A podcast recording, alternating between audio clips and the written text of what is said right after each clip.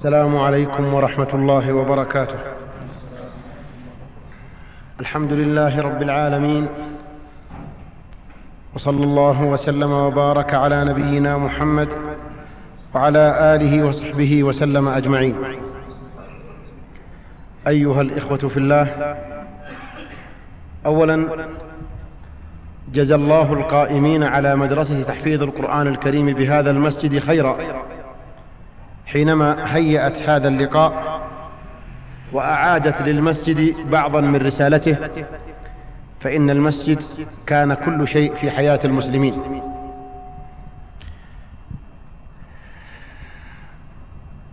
وجزاكم الله خيرا حينما أجبتم الدعوة وجئتم لتشجعوا داعي الإيمان ولتحضروا مجالس الذكر التي تحتاج إليها القلوب أكثر من حاجة الأرض إلى المطر. فإن غيث القلوب هو العلم وغيث المطر وغيث الأرض هو المطر. وأنتم ترون أن الأرض إذا حبس عنها المطر أجدبت وأقحلت وتغير شكلها ولم تؤتي خيرا أو يؤتى منها خيرا. وكذلك القلوب إذا حرمت من سماع العلم من سماع الذكر فإنها تجدب أيضا وتقفر وتقسو ولا يأتي منها خيرا. وترون الأرض إذا نزل عليها الماء اهتزت وربت وأنبتت من كل زوج بهيج. وكذلك قلوب أهل الإيمان إذا نزل عليها العلم وأعني بالعلم هنا علم الكتاب والسنة. قال الله قال رسوله صلى الله عليه وسلم إذا سمعت القلوب الذكر والعلم الإيماني اهتزت كما تهتز الأرض تهتز وتضطرب وتخاف وتوجل وتشفق. ثم بعد هذه الحركة القلبية تزداد إيمانا. عبر الله عز وجل في الأرض المادية قال اهتزت وربت. وقال في قلوب المؤمنين وإذا تليت عليهم آياته زادتهم إيمانا. وأنبتت من كل زوج بهيج تنبت القلوب حينما تسمع العلم من كل زوج بهيج من العمل الصالح ومن البعد عما حرم الله. أجل ما دام الأمر كذلك فإن من الضروري أن يحرص المسلم على حضور مجالس الذكر ومتابعتها وأن يجعلها في صلب برنامجه اليومي. لا يجعلها على إلهامش بحيث إن تيسرت حضر وإن لم تتيسر لم يحضر وإنما يجعلها شيئا رئيسيا وضروريا في حياته لأنها غذاء لقلبه. والله تبارك وتعالى يقول فويل للقاسية قلوبهم من ذكر الله. ويقول الذين آمنوا وتطمئن قلوبهم بذكر الله. ألا بذكر الله تطمئن القلوب؟ الذين آمنوا وعملوا الصالحات طوبى لهم وحسن مآب. هذه مقدمة لبيان فضل هذه المجالس التي نسأل الله عز وجل أن يجعلها في موازين الحسنات وأن يجعل الجلوس فيها وسماع العلم وقوله خالصا لوجهه الكريم. الأمر الثاني هو أن هذه النعمة نعمة الهداية ونعمة الدين ونعمة الالتزام والسير على الصراط المستقيم من أجل نعم الله على العبد. لأنها نعمة يرافقك ترافقك آثارها في هذه الحياة وعند الموت وفي القبر وعلى الصراط وفي أرض المحشر حتى تدخل الجنة في بركة نعمة الإيمان. وأما الكفر والمعصية والنفاق والضلال فهي مصيبة ونكبة على الإنسان. نكبة عليه في هذه الدنيا. ونكبة عليه عند الموت. ونكبة عليه في القبر. ونكبة على الصراط وفي عرصات القيامة. ونكبة يوم يدع على وجهه ويكذف على أم رأسه في النار. أعاذنا الله وإياكم من ذلك. والناس اليوم يتطاحنون ويتناحرون. ويتسابقون في سبيل تحصيل المال وفي سبيل كثرة العيال وفي سبيل علو المنصب والجاه. وهذه النعم نعمة المال والأولاد والمنصب والجاه نعم لا تنفع في الآخرة. يوم لا ينفع مال ولا بنون إلا من أتى الله بقلب سليم. وما أموالكم ولا أولادكم بالتي تقربكم عندنا زلفى. لا يقربك مالك ولا ولدك ولا جاهك عند الله خطوة واحدة. إلا بمؤهلات الإيمان والعمل الصالح. وما أموالكم ولا أولادكم بالتي تقربكم عندنا زلفى إلا من آمن وعمل صالحا فأولئك لهم جزاء الضعف بما عملوا وهم في الغرفات آمنون. نعمة الإيمان هي النعمة التي ينبغي أن نحرص على الحصول على الحصول عليها. وأن نجد السير في سبيل تحقيقها. وإذا حصلت فينبغي لنا أن نقبض عليها وأن نعض عليها بالنواجد حتى لا نحرمها. لأنها ترافقك في هذه الدنيا. أنت في الدنيا بنعمة الإيمان تعيش حلاوة هذه الحياة.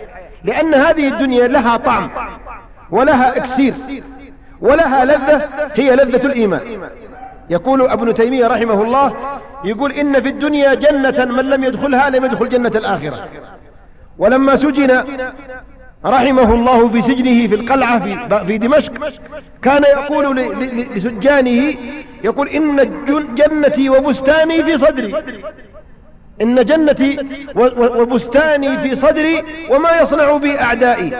إن سجني خلوة وتشريدي سياحة وقتلي شهادة. فما يصنع بي أعدائي. وكان ابن القيم رحمه الله يقول والله إنا كنا نزورة في السجن. وقد ونحن يقول نحن مفلوتين ما إحنا مسجونين. يقول نزوره وقد جمعت علينا هموم الأرض. يقول فوالله ما إن نرى وجهه وهو بين الجدران وفي الحديد حتى يسرى عن قلوبنا. بأسباب ماذا؟ بأسباب نعمة الإيمان. نعمة الإيمان الله يقول فيها ولا تهنوا ولا تحزنوا وأنتم الأعلون إن كنتم مؤمنين. ويقول إن يمسسكم قرح فقد مس القوم قرح مثله. ويقول إن تكونوا تألمون فإنهم يألمون كما تألمون وترجون من الله ما لا يرجون. المؤمن بإيمانه يعيش في سعادة ولو لم يمكن في شيء من ملذات هذه الحياة. والله لئن سكن الكوخ وركب الحمار أو مشى على قدميه ولبس الأسمان البالية المقطعة وأكل من خشن العيش ومعه الإيمان فوالله إنه في سعادة أعظم من سعادة الملوك. يقول أحد السلف لو يعلم أهل الجاه والسلطان ما نحن فيه من اللذة والسرور لجالدونا عليها بالسيوف. أما بغير نعمة الإيمان فوالله لو سكن الإنسان أعظم عمارة ولو امتطى أحدث مدير في السيارات ولو نكح أجمل الزوجات ولو تغذى بأشهى المأكولات ولو امتلك الملايين من الريالات وهو ليس ذو إيمان فوالله ما يزداد إلا عذابا وشقاء. لأنه بهذه الإمكانات المادية إنما يرفه عن شطرة لأن الإنسان مكون من عنصرين عنصر مادي وعنصر روحي. العنصر المادي الجسد. لكن العنصر الروحي غذاءه من السماء. فما لم يتكامل في غذائه في عنصريه المادي والروحي وإلا فإنه يعيش مشلولا يعيش مقسوما. لا, تتح لا تحصل له السعادة إلا بالتكامل في حياته. مطالب الروح ومطالب الجسد. ولكن إذا سعدت الروح حتى ولو لم تكتمل مطالب الجسد فإن الروح هي الراكب. يقول ابن القيم رحمه الله يقول الإنسان بدنه مركوب وروحه راكب. ودائما القيمة لمن؟ للراكب ولا للمركوب؟ لو جاءك ضيف على دابة من وسائل الأولين وأدخلت الحمار حقه في المجلس وربطته هو في الريشة ما ظنك في هذا؟ هل يعد هذا إكرام؟ بيعيب عليك يقول الله أكبر عليك. كيف تحطني في الريشة وتحط الحمار في المجلس؟ وإذا جاء العشاء قدمت العشاء للحمار وخليته هو يقعد بدون عشاء. وإذا سألك قلت والله ما أردت إلا إكرامك. أنا عارف أن الحمار هذا هو اللي شلك وهو الذي حملك وهو الذي تعب من أجل وصولك إلى عندي. فأنا أردت أن أكرمه لأن إكرام الحمار إكراما لصاحبه. فيقول صحيح لكن الكرامة الكبيرة أعطني إياها أنا. وأعطي الحمار ما يستحق من الكرامة. أما أن تحرمني وتعطيه هذا غلط. وكذلك الناس. الناس الآن يكرمون المركوب. ويموتون الراكب. المركوب الآن وهو الجسد الغذاء الجميل. واللباس الجميل والمسكن الجميل والمركب الجميل. وإذا أصيب بمرض سارعنا في علاجه. وإذا جاءه الحر أخذنا الملابس الخفيفة للتخفيف عنه. وإذا جاء البرد لبسنا الملابس الشتوية لمقاومته. لا نريد أن, أن ينال هذا المركوب شيء. والراكب محروم من غذائه مربوط. مسجون. ما رزق ما أعطيناه من حقه شيئا. ولذا عاشت أرواحنا في ضيق وعاشت أجسادنا في سعة. يا خادم الجسم كم تسعى لخدمته؟ أتطلب الربح مما فيه خسران؟ أقبل على الروح واستكمل فضائلها. فأنت بالروح لا بالجسم إنسان. أما ترون الآن حينما ينام الإنسان إذا تعب الإنسان في عمله أو في سفره أو في ذاكرته فإنه يحصل له إرهاق وتعب ويشعر في يعني انحطاط في قواه ووهن في عضلاته ويريد أن يرتاح. ما الذي يحصل؟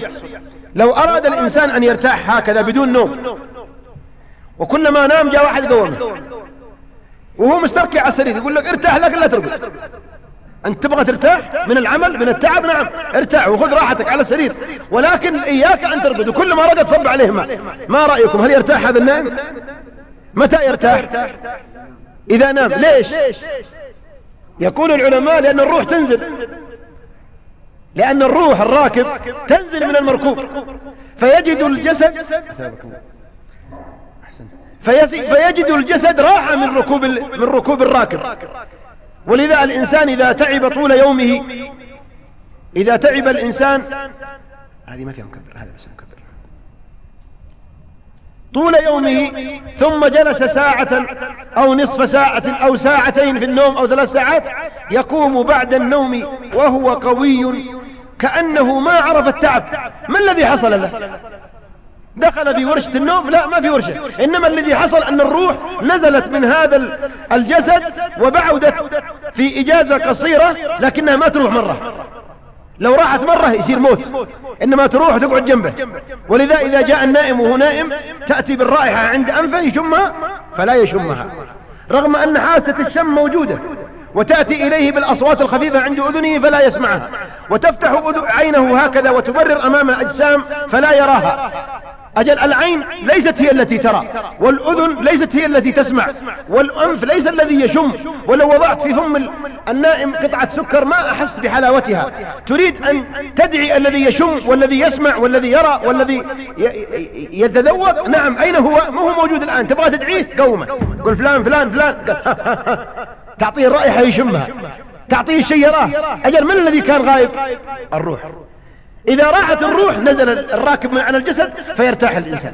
وإذا رجعت بقي. مثل الآن اللي يركب سيارته باستمرار ولا يوقف هتفنا دابته لازم يريحها واللي يركب حماره وهو يسافر من أرض إلى أرض دائما ما ينزل يموت الحمار لكن لازم يريح. وكذلك هذه الروح. فأنت هذه الحياة كلها لذتها وطعمها في حياة الروح. وإذا حرم الإنسان من غذاء الروح الغذاء الإيماني عاش في عذاب وفي شقاء. ولذا ترون الآن في البشرية اليوم في الشرق في الغرب في أوروبا في أمريكا بلغوا من التطور والتقدم والاكتشافات العلمية ما لا يصدقه العقل. ريحوا الجانب الجسدي حقيقة لأبعد درجات الراحة لدرجة أنهم في أمريكا الآن يقول النوم في المناطق الباردة ينامون وعليهم بطانيات كهربائية. يضبط العيار عنده يعني يخلي مثل الخيمة الصغيرة ويغرز الفيش في الكهرباء وبعدين عنده عيار يضبط درجة الحرارة كم يبغى الحرارة؟ 20 25 30 وينام طول الليل على هذا. بالرغم من هذا التكييف الذي يحصل له وبالرغم من كل شيء في الدنيا زين إلا أنه في عذاب.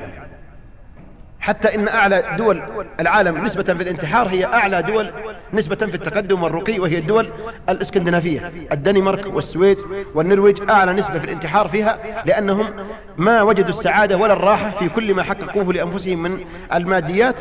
فلما لم يجدوا راحة وجدوا أنهم في ضيق فتخلصوا من الحياة بالانتحار. يفكر أحدهم ويقول أنا لماذا أعيش؟ لماذا أعيش؟ فيقول أنا أعيش علشان أموت. فيقول ما دام أني أعيش علشان أموت فأجل ليه ما أموت من الحين ليش أقعد سنة ولا سنتين ولا عشر سنوات وأنا آكل وأشرب وأصبح وأمسي حتى أموت؟ من الآن. فيقفز قفزة إلى الموت. ليتخلص من هذه الحياة. لكن الذي يقدم لك الراحة والطمأنينة وينزع من قلبك القلق والاضطراب والحيرة ويوجد في قلبك الاستقرار والأمان هو الإيمان هو دين الله عز وجل هو الهداية. أجل لا تسعد في هذه الدنيا إلا بالهداية. لأن من الناس من يتصور أن آثار الدين فقط في الآخرة. ولهذا يقول الدين بيحرمني من من لذات الدنيا فأنا أتمتع بها والآخرة بعدين. لا. الدين آثاره معك في الدنيا قبل الآخرة. والكفر معك آثاره في الدنيا قبل الآخرة. الكفر يزرع في قلب الإنسان الخوف والقلق والحيرة والضلال والتيه وعدم الرضا. مهما شبع مهما عب من الشهوات مهما ولغ في الملذات لكنه لا يجد راحة. لا يجد طمأنينة.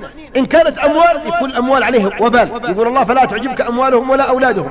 إنما يريد الله ليعذبهم بها في الحياة الدنيا وتزهق أنفسهم وهم كافرون. إن كان زوجات وأولاد يقول الله عز وجل إنما أموالكم وأولادكم فتنة. المهم ليس ليس بديلا للإيمان شيء في هذه الحياة. لا يوجد في الدنيا بديل للإيمان لإسعاد الإنسان في هذه الحياة.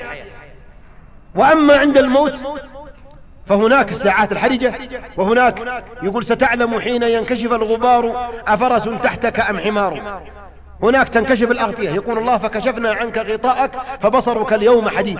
في ذيك الساعات يتعرف الإنسان على الإيمان ويحمد الله الذي هداه إلى الإيمان وثبته بالإيمان بالقول الثابت في الحياة الدنيا وفي الآخرة وفي القبر يجيب ورأسه مرفوع وجنانه ثابت ولسانه طلق ويقول ربي الله وديني الإسلام ونبي محمد صلى الله عليه وسلم ويوم القيامة يبعث أبيض الوجه يقرأ كتابه بيمينه ويقول هاؤم اقرأوا كتابيه إني ظننت أني ملاق حسابيه ويمر على الصراط كالبرق الخاطف ويوزن عمله فيرجح ميزانه ثم يرد الحوض على النبي صلى الله عليه وسلم فيشرب شربة لا يظمأ بعدها أبدا.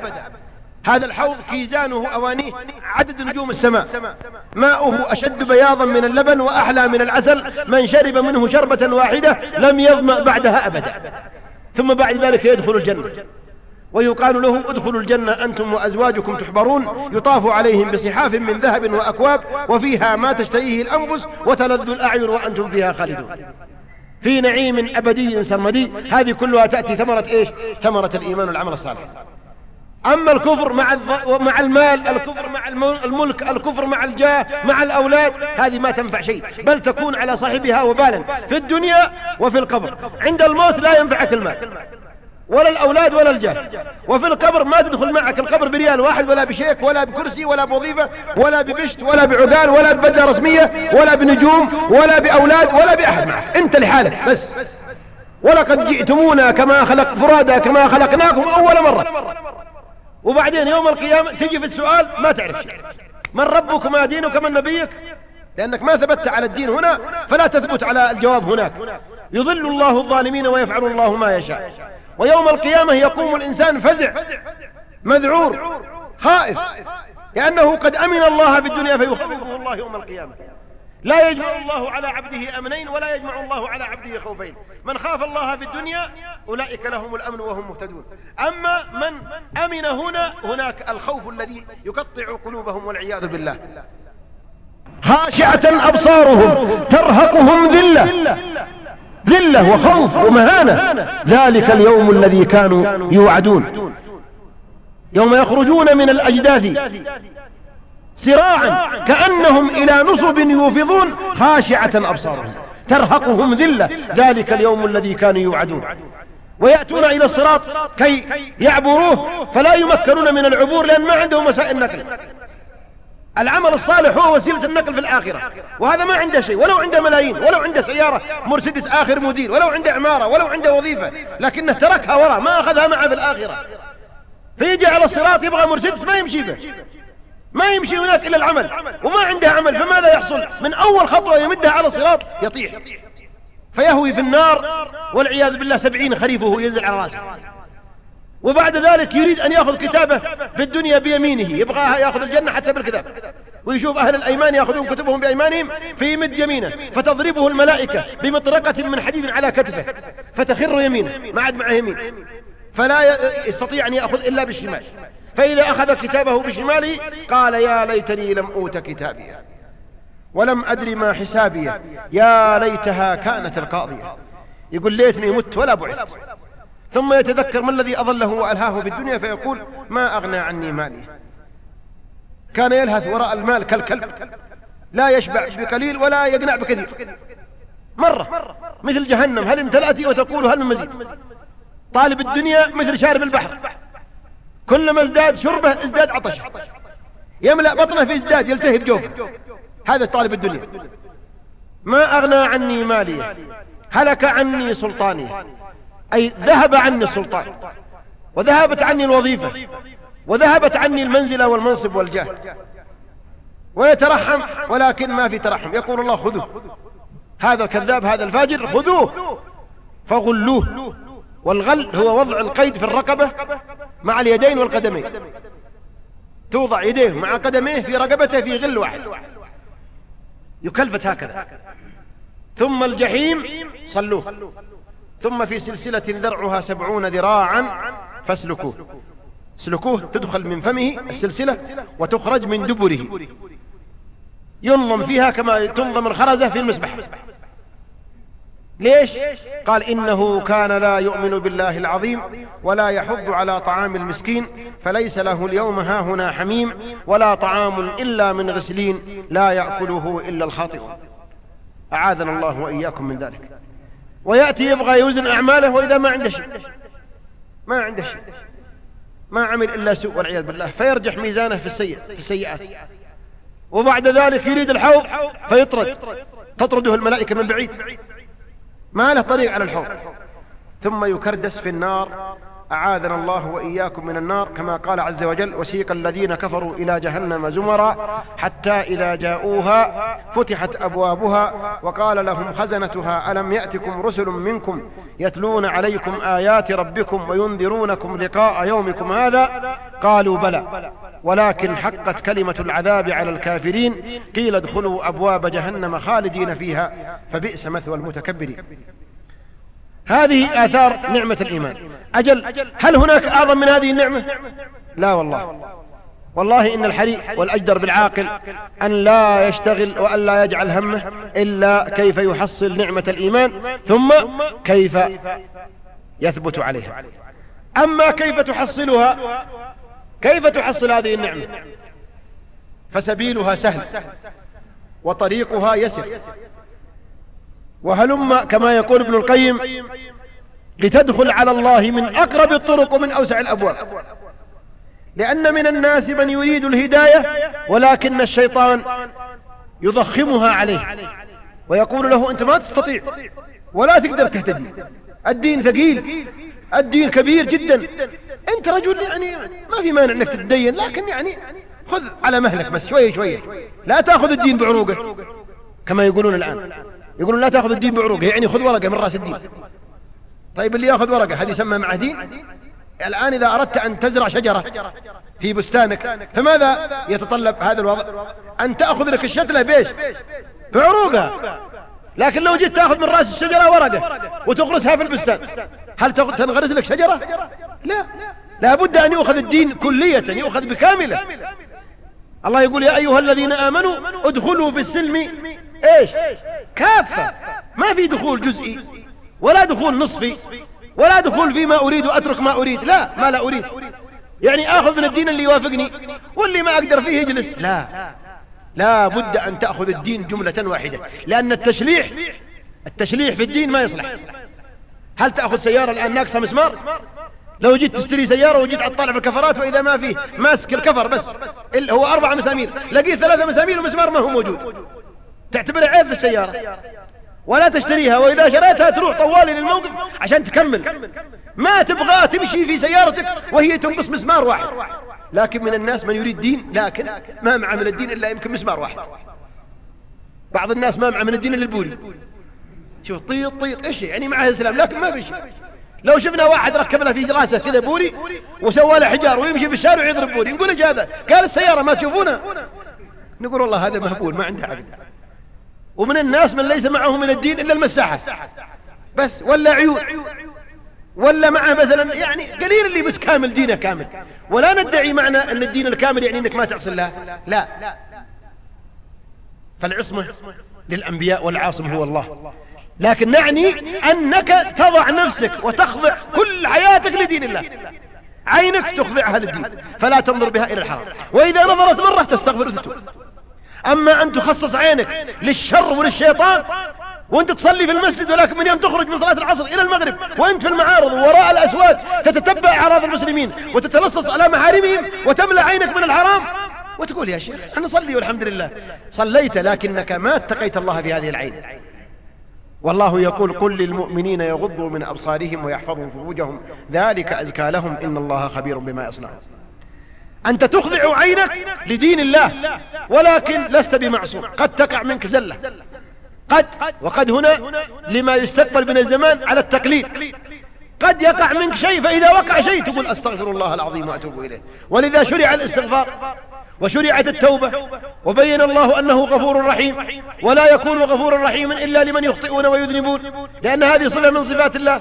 وقال عز وجل قل يا عبادي الذين أسرفوا على أنفسهم لا تقنطوا من رحمة الله إن الله يغفر الذنوب جميعا إنه هو الغفور الرحيم. فمعنى الدخول الكلي في الدين أنك تقول يا ربي أنا عبدك وأنت خالقي وأنت سيدي أنت مولاي وإلهي وأنا عبدك خاضع بين يديك أخضع كل حياتي لأمرك. عيني فلا أنظر بها إلا ما تريد. وهذا معنى حديث النبي صلى الله عليه وسلم الذي يرويه عن ربه عز وجل. قال يقول الله تبارك وتعالى من آذى لي وليا أو من عادى لي وليا فقد آذنته بالحرب وما تقرب إلي عبدي بعمل أحب إلي مما افترضته عليه ولا يزال عبدي يتقرب إلي بالنوافل حتى أحبه فإذا أحببته كنت سمعه الذي يسمع به. إذا أحبك الله أصبحت عبدا ربانيا. يعني تسمع بالله. لا تسمع إلا ما يحبه الله. كنت سمعه الذي يسمع به. عاد تسمع شيء يغضب الله؟ لا. ليش؟ أذنك هذه ربانية. وبصره الذي يبصر به. تصبح عينك هذه عين ربانية. عين مهتدية. لأنها بالله تبصر. هل يمكن تبصر حرام؟ لا. ويده التي يبطش بها ورجله التي يمشي بها ولئن سألني لأعطينه ولئن استعاذني لأعيذنه. وما ترددت في شيء أنا فاعله ترددي في قبض روح عبدي المؤمن. يكره الموت وأنا أكره مساءته ولا بد له منه. فلا بد من الدخول الكلي بكل جوارحك بسمعك وبصرك ولسانك وبطنك وفرجك وقدمك ورج ويدك تخضع كلك لله. خلاص. وتمشي بالخط. هذا معنى الاستسلام لله. الاستسلام الإسلام هو الاستسلام لله. بالتوحيد والانقياد له إيش؟ بالطاعة والخلوص من الشرك والبراءة من أهله. هذا معنى الإسلام. طيب كيف الهداية؟ يسأل سائل كيف اهتدي يقول ابن القيم هيا هيا إلى الدخول على مولاك فإنه أشد فرحا بعودتك من رجل كما جاء في الحديث كان في فلاة ومعه ناقته وعليها زاده ومتاعه فظلت عنه ظلت عنه ولم يجدها فبحث عنها حتى أيس منها فاستسلم للموت إنسان يعيش في صحراء ولا عنده ماء ولا طعام انتهى بلغ به الأمر حد الموت فنام تحت شجرة ينتظر الموت. فردها الله عليه. فلما أفاق ذهن وإذا بها واقفة عند رأسه عليها متاعه وزاده وماءه فقام من شدة الفرح لأنه كان قد مات حقيقة. لو ما رجعت لمات. لكنها رجوعها حياة له. فكأنه قد حكم عليه بالموت والإعدام والله أعتقه. إيش رأيكم في هذا الإنسان؟ إنسان حكم عليه بالقصاص. وأخرج إلى السوق في ساحة الإعدام. ونزل من السيارة. ورأى العساكر مصطفى. ورأى الجموع محتشدة. وهو موثق بالقيود. يساق إلى ساحة الإعدام. ووضعت في القيد. وقرئ عليه الإعلان وقبل إطلاق الرصاص عليه أو ضرب الرقبة بالسيف. قال له صاحب الدم فكه هو حي هو معتوق لوجه الله. إيش رأيكم في فرحة هذا الإنسان؟ هل يمكن أن تقاس؟ لو أخذنا شريحة من قلبه وحللناها كيف كيف وضعه كيف نفسيته؟ هل في الدنيا أسعد منه وأعظم حالة منه في ذيك اللحظات؟ لا. أحد فهذا الرجل ما في في الدنيا أعظم حالة منه. لما كان بيموت ويوم قام إذا الناقة موجودة عند رأسه فقام وقال إيش؟ اللهم أنت عبدي. يقول لرب العزة والجلال يقول اللهم أنت عبدي. غلط. من شدة الفرح ما عاد عرف يتكلم. قال اللهم أنت عبدي وأنا ربك. غلط من شدة الفرح. يقول النبي صلى الله عليه وسلم إن الله أشد فرحا بعودة وتوبة عبده من فرحة هذا الرجل بعودة ناقته. لا إله إلا الله. ما أعظم حلم الله وما أعظم عفوه ورحمته. يفرح بك ربك إذا رجعت إليه أعظم من فرحة هذا الرجل الذي كان قد مات ثم حي. أي, أي فرح هذا؟ وأي نعمة هذه من الله عز وجل؟ فالله يقبلك. كيف؟ قال أنت بين ثلاثة أوقات. أنا وأنت وكل كائن على وجه الأرض بين ثلاثة أزمنة. زمن مضى وزمن مستقبل وزمن إيش؟ حاضر. هل في غير الأوقات الثلاثة؟ بس. قال أما الماضي الماضي كله فتصلحه بالاستغفار والتوبة. وهذا عمل قلبي لا تعب فيه. هل في تعب؟ يعني لو أن الله كلفنا أنه أي ذنب عملته في قدام لازم تكفر عنه وأي صلاة تركتها لازم تقضيها. وأي صوم ما صمت لازم تعمله. وكل كلمة عملت يعني تجازى عليها. هذه في مشقة. لكن من رحمة الله تبارك وتعالى أنك إذا عملت أي عمل أو أسأت أي سيئة أو قصرت أي تقصير في الماضي ثم تبت إن الله يغفر الذنوب جميعا. يقول الله عز وجل والذين لا يدعون مع الله إلها آخر. شرك بالله. ولا يقتلون النفس التي حرم الله إلا بالحق. قتل وإراق الدم. ولا يزنون. زنا وفاحشة. ومن يفعل ذلك يلقى أثاما يضاعف له العذاب يوم القيامة ويخلد فيه مهانا إلا من تاب إلا من تاب وآمن وعمل عملا صالحا فأولئك يبدل الله سيئاتهم حسنات. الماضي تستغفر الله وتتوب إلى الله منه والله يغفره ويقلبه حسنات. هذا فضل ولا ما هو فضل؟ في تعب انك تقول أستغفر الله في الماضي؟ في مشقة انك تقول أتوب إلى الله يا ربي مما عملت؟ لا والله ما في تعب ولا مشقة. هذا الماضي كله. طيب والمستقبل؟ قال والمستقبل تصلحه بالنية الحسنة بأن تعزم ألا تعصي الله. وهل في هذا تعب؟ أنك تعزم وتنوي أنك ما تعمل سيئة؟ ما في تعب. عمل قلبي ما في مشقة عليك. أجل ماذا بقي؟ ما دام راح الماضي وراح المستقبل ما بقي إلا إيش؟ الحاضر. ما هو الحاضر؟ لحظتك هذه اللي أنت فيها. يقول ما مضى مضى والمؤمل غيب ولك الساعة التي أنت فيها. الساعة التي أنت فيها الآن اجتهد فيها ألا تعصي الله وألا تضيع أمر الله. بس. في هذا تعب؟ لا والله ما في تعب. ما في تعب والله. لقد سألت عن عظيم يقول النبي صلى الله عليه وسلم لمعاذ بن جبل الحديث في الترمذي وفي أبي داود وهو حديث صحيح. قال أصبحت وناقتي بجوار ناقة رسول الله صلى الله عليه وسلم وهم في غزوة في سفر. فقلت يا رسول الله أخبرني بعمل يدخلني الجنة ويباعدني عن النار. قال لقد سألت عن عظيم وإنه ليسير على من يسره الله عليه. تعبد الله لا تشرك به شيئا وتقيم الصلاة وتؤتي الزكاة وتصوم رمضان وتحج بيت الله الحرام. ثم قال ألا أخبرك برأس الأمر وعموده وذروة سنامه؟ قلت بلى يا رسول الله. قال رأس الأمر الإسلام. وعموده الصلاة وذروة سنامه الجهاد في سبيل الله. ثم قال له ألا أدلك على أبواب الخير؟ قلت بلى يا رسول الله. قال الصوم جنة.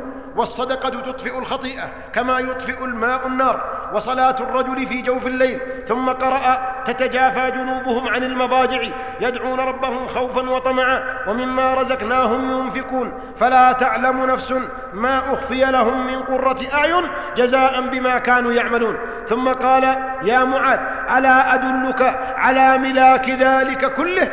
ألا أدلك على السور الذي يجمع لك أركان الإسلام ويجمع لك عمود الإسلام وذروة سنامه ورأسه ويجمع لك أبواب الخير كلها. قلت بلى يا رسول الله. قال كف عليك هذا. وأخذ بلسان نفسه. كف عليك هذا. قال قلت يا رسول الله وإنا لمؤاخذون بما نتكلم به. قال ثكلتك أمك يا معاذ وهل يكب الناس على وجوههم أو قال على مناخرهم إلا حصائد ألسنتهم؟ فطريق الهداية سهلة جدا. ويسيرة على من يسرها الله عليه وهي أنك تعلن التوبة والاستغفار من ذنوبك ومن خطاياك التي قد اقترفتها في الماضي. مهما كثرت لأنه ليس على الله كثير. الله يقول قل يا عبادي. يقول الواحدي رحمه الله في التفسير ابن كثير يقول إن أرجى آية في كتاب الله هذه الآية. أولا قال للرسول صلى الله عليه وسلم قل يا عبادي. وعبادي هنا عبارة تلطف وعبارة تشويق.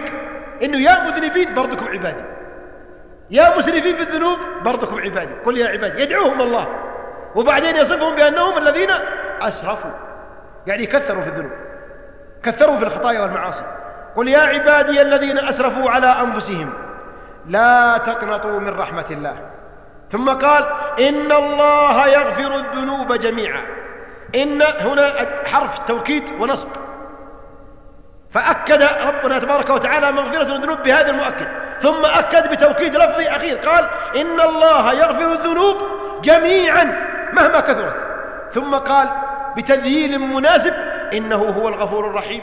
يعني لا تستغربون يا أهل الذنوب ويا أهل الآثام ويا أهل الإسراف لا تستغربون أن الله يغفر الذنب. ليش؟ لأنه هو الغفور الرحيم. فمهما كثرت الخطايا والذنوب والمعاصي من من زنا أو من خمور أو من لواط أو من شرك أو من عقوق أو من فجور أو من أي شيء من الذنوب فإن الله يغفرها كلها. وإني لغفار لمن تاب وآمن وعمل صالحا ثم اهتدى. نبئ عبادي أني أنا الغفور الرحيم وأن عذابي هو العذاب الأليم. فعليك أن تتوب إلى الله تبارك وتعالى في الماضي وهذا ما في واحد والله يا إخواني في الدنيا يجي يقول والله أنا ما أقدر أستغفر. والله ما أقدر أقول أستغفر الله العظيم وأتوب إليه. إلا واحد محروم والعياذ بالله شقي مدبر ما في خير. هذا اللي عيا اللي ما يستغفر ولا يتوب إلى الله هذا لا يريد الله ولا يحب الله ولا يحب الجنة.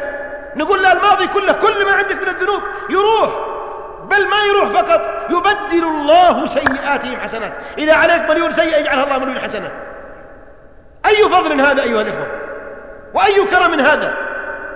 لو أن واحد عندك مثلا أسأت إليه سرقت عليه ألف ريال مثلا وبعدين اعترف في يوم من الأيام جيت عنده قلت يا أخي والله أنا كنت في يوم من الأيام جالس في دكانك وسرقت عليك ألف ريال.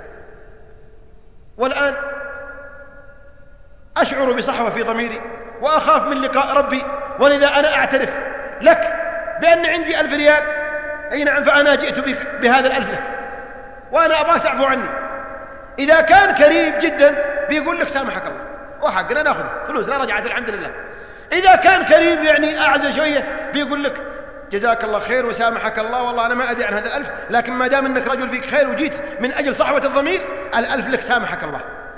لكن هل في في الدنيا يا واحد يعطيك الألف ويقول هذه ألف ثاني كمان من عندي جائزة؟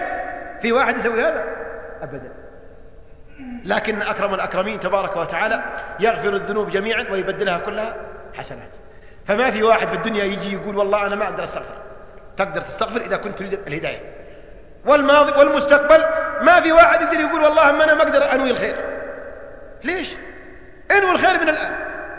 قل إن شاء الله ما عد أزني إن شاء الله ما أسرق إن شاء الله ما أترك فريضة إن شاء الله ما أعق والدين إن شاء الله ما أنظر الحرام إن شاء الله أسأل الله أن يعيني خلاص صلحت الماضي والمستقبل. بقي معك الحاضر اجتهد فيه. خرجت من المسجد ورأيت امرأة لا تفتح عينك خذ بصرك لأن الله يراك. دخلت البيت سمعت أغنية لا تسمعها نزل الراديو. لأن الله يسمعك في هذه اللحظة ويراك. عرض عليك حرام لا تأكله لأن الله عز وجل يعلم حالك. أذن المؤذن قم إلى المسجد لا تنام لأن الله يراك. بهذا الأمر تمشي يوم اثنين ثلاثة أربعة خمسة تشعر في أول الطريق بنوع من الوحشة والضيق لأنك تتعود على أمر ما تعودته لكن دائما كل طريق تسير فيها في أولها فيها صعوبة أليس كذلك؟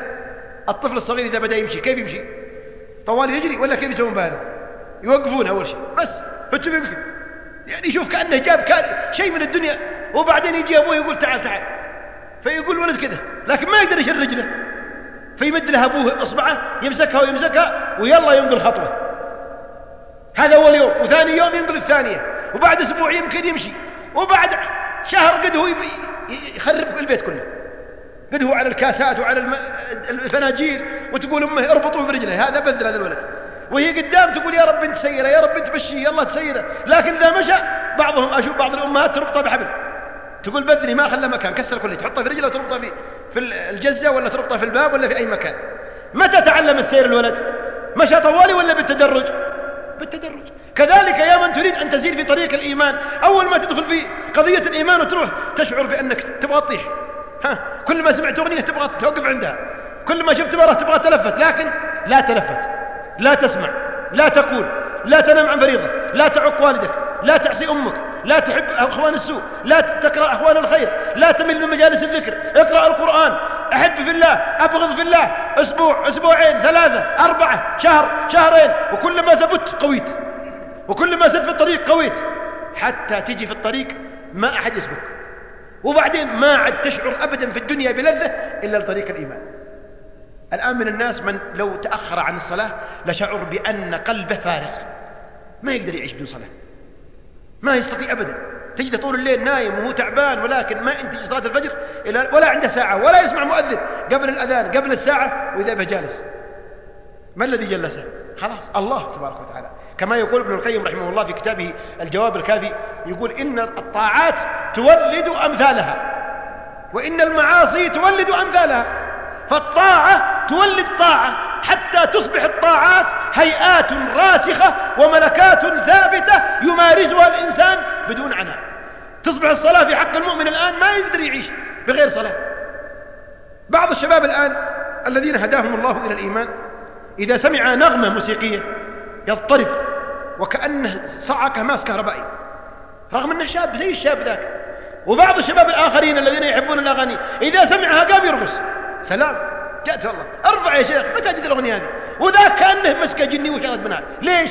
ليش هذا يخاف من الأغنية وذا يحبها؟ هذا يخاف من الله. وجبر نفسه حتى كرهها الله إليه. لأن الله تبارك وتعالى يقول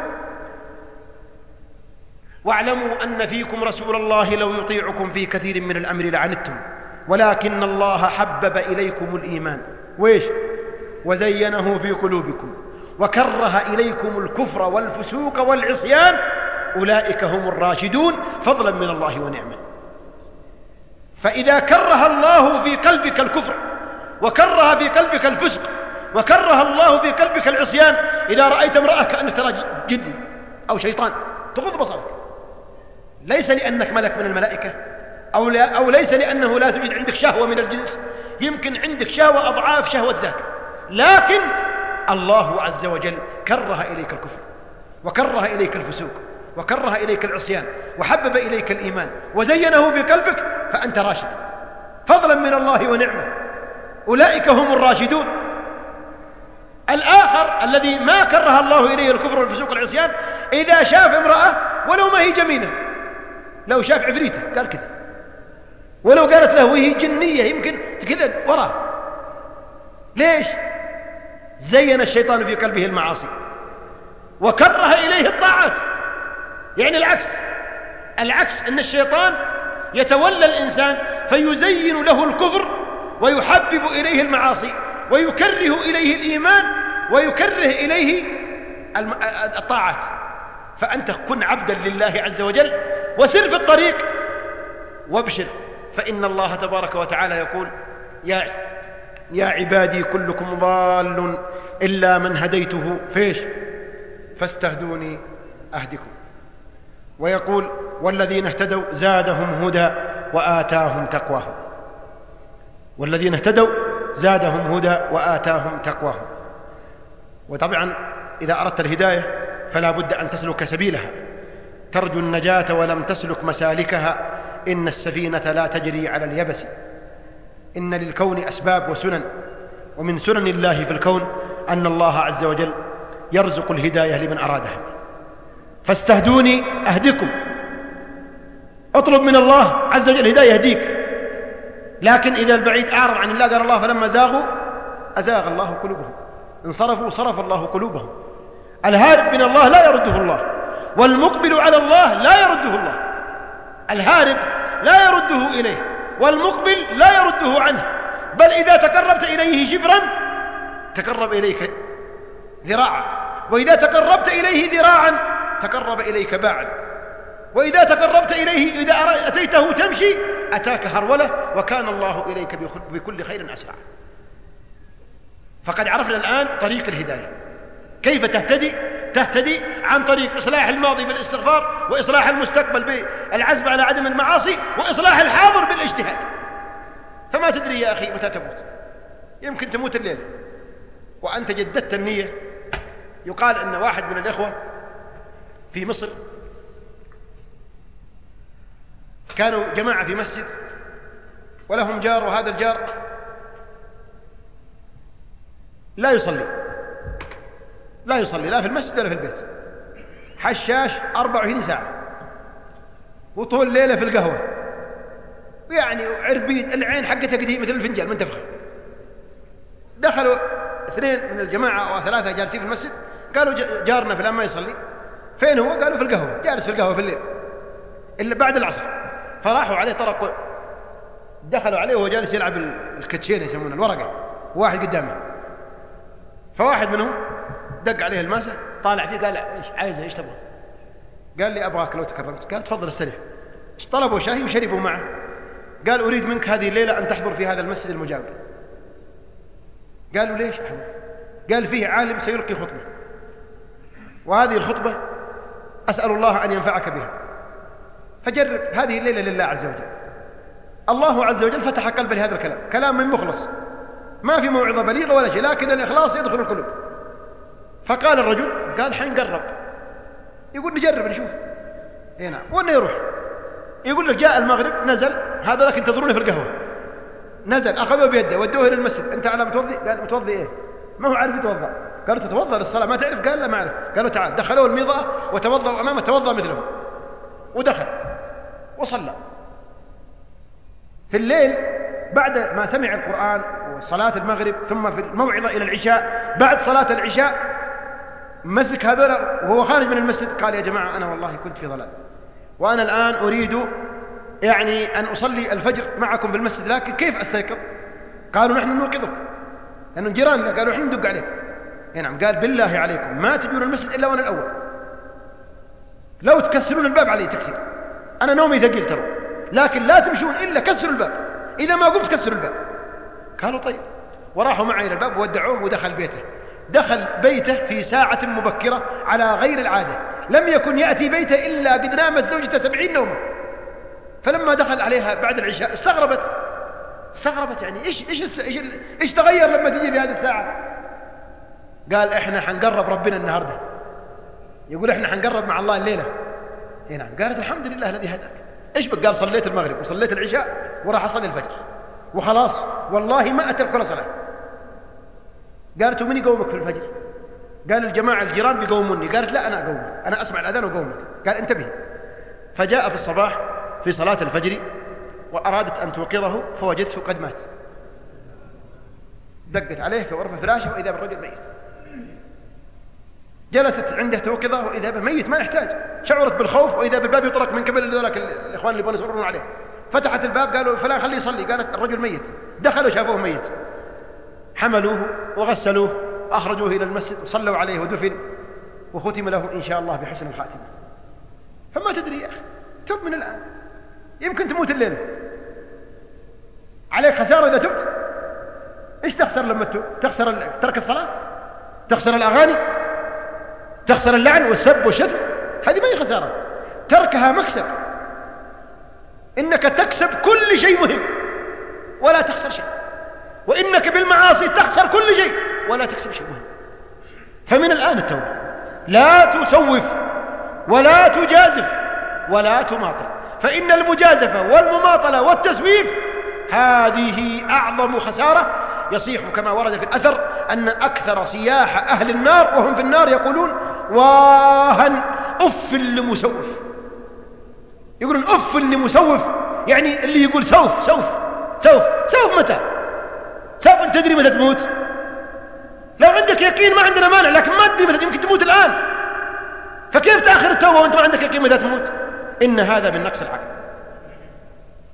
فهذه طريق الهداية وكيفية الحصول عليها عن طريق أولا الاستغفار في الماضي العزم على عدم ممارسة الذنب في المستقبل إصلاح الحاضر بالإجتهاد بالسير في طريق الله وفي محافظة على طاعة الله وفي البعد عن معصية الله ويلزم هذا كله الدعاء والمجاهدة.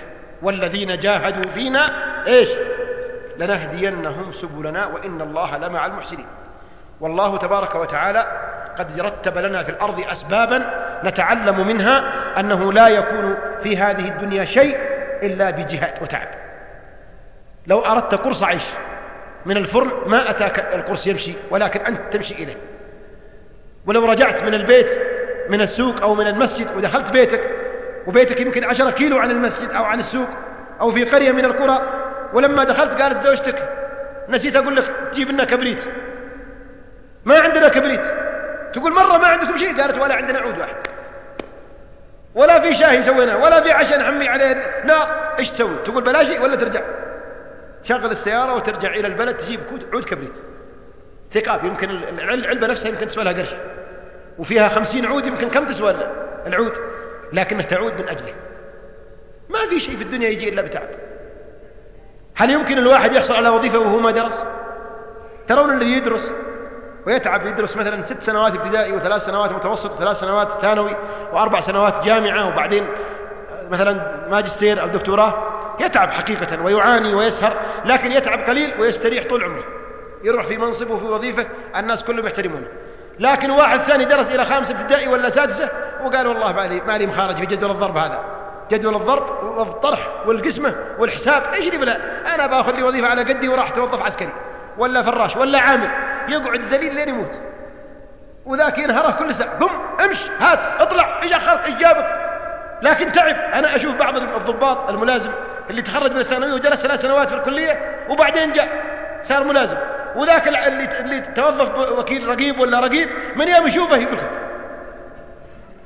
خبله. إيش بك؟ يمكن هذا لكن خلاص هذا تعب. ثلاث سنوات استراح طول حياته. هذا في مقام الدنيا. طبعا قد لا يستريح في الآخرة. يمكن يكون ملازم فاجر. قليل دين هذا لا يستريح ولو استراح في الدنيا. يصير ملازم في النار والعياذ بالله. لكن نعني الملازم الطيب الذي يلازم دين الله في الدنيا والآخرة. هذا خير له في الدنيا والآخرة. فنقول للناس إنه ما في شيء في الدنيا يحصل إلا بإيش؟ بتعب. صاحب الدكان. هل يجيه الزبون وهو جالس في البيت؟ أبدا. ما يجي الزبون إلا إذا بره صاحب الدكان يفتح الدكان ويقعد يرقب وينشر البضاعة ويطلعها ويلمعها. ها إيش تبغى؟ إيش تبغى؟ ترى أنت عندي. لكن لو قعد في البيت صك الدكان وقال اللهم اجلب لي الزبائن كلهم جمعهم لي يا ربي في عبد. إلى عندي وبعدين أخذهم كلهم ابيع عليهم في ساعة وأرجع أربط. يجون. بعض الزبائن يقول لا أنا ما أقدر أفتح 12 ساعة أقعد أرقبهم. لا أبغاهم كلهم يخلصون عند الباب لي. وابيع عليهم ساعه وارجع ارقد وارتاح. يحصل هذا لتاجر من التجار؟ ابدا. ما يحصل هذا. والمزارع إذا أراد أن يزرع وجاء على المزرعة وشافها ممحلة وشافها تعبانة وما فيها شيء وقام يدعي قال اللهم انزل لي حراثة من السماء. إي نعم. ونركب لي على البير ماطور يا رب العالمين. وازرع هذه كلها ولا بدون عمال بدون شيء. هذا دعاء الكذابين. ما ينزل لرب العالمين حراثة ولا دركتر من السماء. ليش؟ لأن لله سنن في الكون. ما يلغيها من أجل خاطر هذا الضعيف وهذا البليد وهذا الكسلان. ولا الله قادر ينزل لكن الله الله يقول ولن تجد لسنة الله تبديلا. سنن الله جارية رغم انف الكسلان. تبغى مزرعة؟ روح أنت احرث بنفسك. لأن الله أعطاك رجل وقدم ويد وأعطاك قوة وأعطاك عقل. وبعدين ازرع وبعدين ادسم وبعدين قسم وشغل الماكينة واسقها ماء وابعد العروق اللي منها وبعدين قول اللهم يا ربي أنبتها. لأن الإنبات ما هو لك الإنبات لله. أأنتم تزرعونه أم نحن الزارعون؟ الله هو الذي يزرع. أنت تأخذ بالأسباب وتترك الباقي على الله عز وجل. وكذلك واحد يبغى ولد. شاف الناس عندهم أطفال ويملؤون البيت سرور وحبور. قال والله أنا أبغى لي أولاد. أبغى لي بنت ولا ولد كذا. أدخل البيت أنبسط معهم أمزح معهم. قالوا له تزوج. قالوا مشاكل الزواج هذا. من ما تزوجت ما راح تنشف في نحن الحين. فين كنت؟ فين رحت؟ ليش تسمر؟ ليش تجي؟ وهذا الزنبيل وهذا المقاضي. وجيب لي مكاسي ودنا لأهلي. وطلعنا تمشية. هذه شغلة ما أبغاها. أنا أبغى ولد كذا يجيني ولد طوالي. اللهم أنزل لي ولد يا ربي. إيش رأيكم؟ يجيه ولد هذا الكسلان؟ ما يجي ولد. ما يجي ولد إلا إذا تزوج. وتعب. كم الزواج؟ الزواج ما يجي بسهولة. يقعد يفكر اولا أين الزوجة وبعدين يختار ذات الدين ثم بعدين يسوي وساطات ويرسل مراسيل ويظهر لسان عذب وتقول هذا من الملائكة. مرة ما أحسن منه كما يقولون على لسان الخطاب عسل. أي نعم وبعد ذلك يدفع المهر ثم يسوي الحفلات والولائم ويروح المرأة والعزائم وبعدين يقعد مدة ثم تحمل المرأة ويجيها الوحم ويرتفع بطنها ويوديها كل أسبوع المستشفى وبعدين ولادة وبعدين يجي ولد ما يجي طوال يتكلم ولا يمشي يجي قطعة لحم. يبغى له رضاعة ويبغى له حفايض ويبغى له لفافات ويبغى له شو اسمه هذه اللي يسمونها الناموسية ويبغى له شغلات طويلة. وبعد سنة سنتين يلا يمشي الولد وتبدأ تحب البيت اللي فيه الولد هذا بعد تعب شديد. هذه الدنيا. لكن بعضنا يريد الهداية وهو لا يسلك مسالكها يقول اللهم اهدني فيمن هديت ولكنه لا يقوم إلى الصلاة. اللهم اهدني يا رب العالمين وأنا قاعد على الأغاني أبغى أم كلثوم. أنبسط من طلال النباح وعبد محمد الشيطاني. واللهم اهدني يا رب العالمين. أنت لا تريد الهداية. إذا تريد الهداية صك الرادي. الله أعطاك يد مثل ما تعرف تحركها على أغاني حركها على القرآن. والله أعطاك قدم مثل ما تحملك إلى القهوة تحملك إلى المسجد. والله أعطاك عيون مثل ما تنظر فيها للمجلات العارية والمسلسلات الفاضية. انظر بها إلى كتاب الله وإلى سنة رسول الله صلى الله عليه وسلم. ليش تشغل نفسك في الشيطان وتقول اللهم اهدني في من هديت؟ لماذا لا تشغل نفسك في طاعة الله وتقول اللهم اهدني من هديت؟ تكون هناك صحيح صادق. مثل اللي يزرع الزرع ويقول اللهم أنبت لنا الزرع. هذا صادق. أما الذي يقعد يتفرج يقول اللهم إيش رايكم في واحد جاء على مزرعته ورشها بنزين؟ قال اللهم أنبت للزرع. ويسقيها بنزين. إيش رأيكم؟ ينبت له زرع ويسقيها بنزين؟ لا.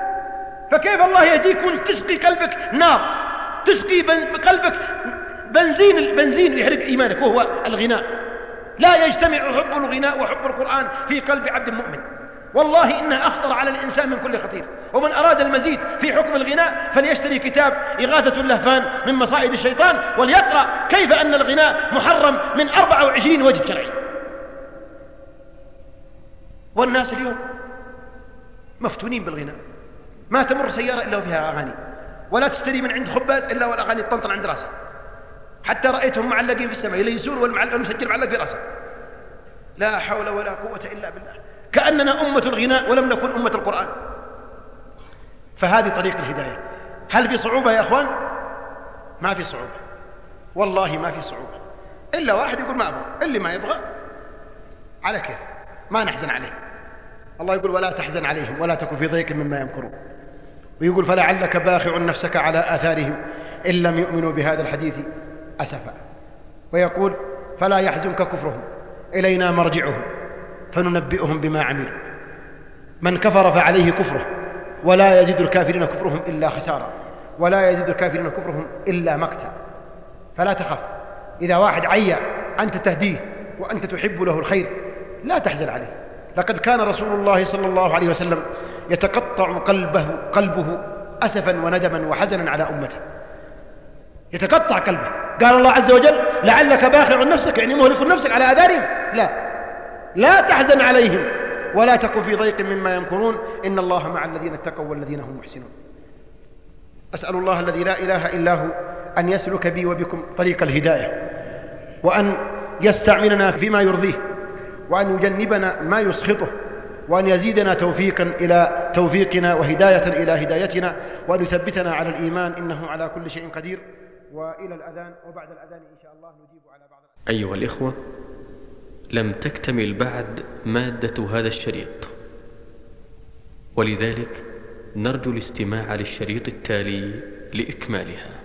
تم تنزيل هذه المادة من موقع نداء الإسلام www.islam-call.com